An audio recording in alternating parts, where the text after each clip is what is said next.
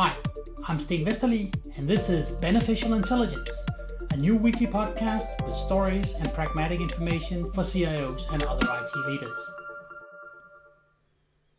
This week, the cost of downtime. When one of the major cloud vendors have an outage event, then it becomes news. This week, there was an outage in uh, the IBM cloud. Last month, it was Microsoft Azure. And in April, there was a Google Cloud outage. If you have an outage in your data center, fortunately, it does not reach the news unless something really serious happens. Now, that means that when you're comparing outages, people who are against cloud tend to make the obvious error in comparison, comparing the actual outages in your one data center with all the outages in all cloud vendors across all regions. Of course, that doesn't really make sense. But outages are important. They do have an impact on your decision on whether it makes sense to run something on premise or in the cloud. Now, you need to calculate the cost of downtime for your individual system to make a, to make a reasonable decision. Now, you want to involve the business in this decision. The business doesn't understand 99.9 and the difference to 99.99 uptime. The business understands money.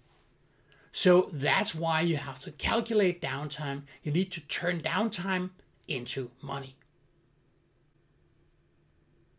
Now, when you calculate the cost of downtime, you need to think of the time interval.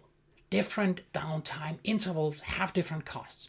You can't just say that if the cost of one hour of downtime is $100,000, it doesn't mean that one minute downtime costs you $17,000 or that a whole day of downtime will cost you 2.4 million.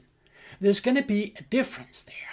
And you need to figure out in a number of intervals that make sense for each system what the cost of the downtime is. Now, when you have that, the cost of downtime in different intervals, then you can figure out what is the probability of downtime in these different intervals. When you're looking at the probability of downtime for a cloud vendor, make sure to read the fine print. Now, your cloud vendor is going to promise you 99 point, a whole string of nines in uptime. When you read the fine print, you'll figure out that they're excluding, by the way, there is some scheduled maintenance or there are various reasons why downtime won't count. So the down, downtime that you're going to see in real life is not going to be the 0.00001% that it might say in your contract because the, the cloud vendor is excluding all kinds of things. When you have the probability of downtime and you have the cost of downtime, you can multiply these together, and that is a normal risk management math exercise. When you're comparing these two, when you're calculating, it might be the case that the risk of a long period of downtime is less when you're working on premise. When you're working on premise, your system administrators, your network administrators have access to all the gear. They have root access to the servers. They can unplug and plug in, in network cables. There's a lot of things that they can do in an on premise installation that simply does not happen for you in uh, when there is a cloud outage. When there is a cloud outage, all you see is you get a status report. You might be able to call your cloud success manager, but that person can't tell you anything either. And you'll simply have to wait until your cloud vendor has fixed the problem. When you've calculated the cost of downtime for an on premise installation and for a cloud installation, maybe you should also calculate the cost of a high availability architecture.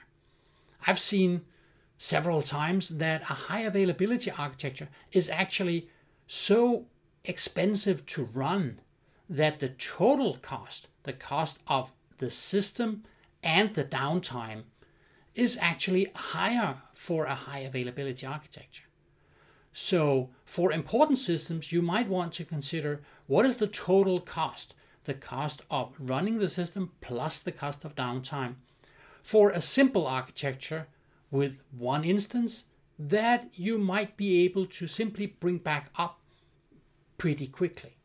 Or if you need the added complexity of a high availability architecture, the added license cost, the added hardware cost, the added um, manpower cost to run it. So, in some situations, you only have an on premise or a cloud installation to choose between. In some situations, you might have a high availability architecture in the mix as well. But you need to calculate the cost of downtime so you can make rational decisions. Thank you for listening to Beneficial Intelligence, a weekly podcast with stories and pragmatic information for CIOs and other IT leaders. If you like the content, please spread the word. If you have comments, please get in touch. My contact information is in the show notes. See you next week.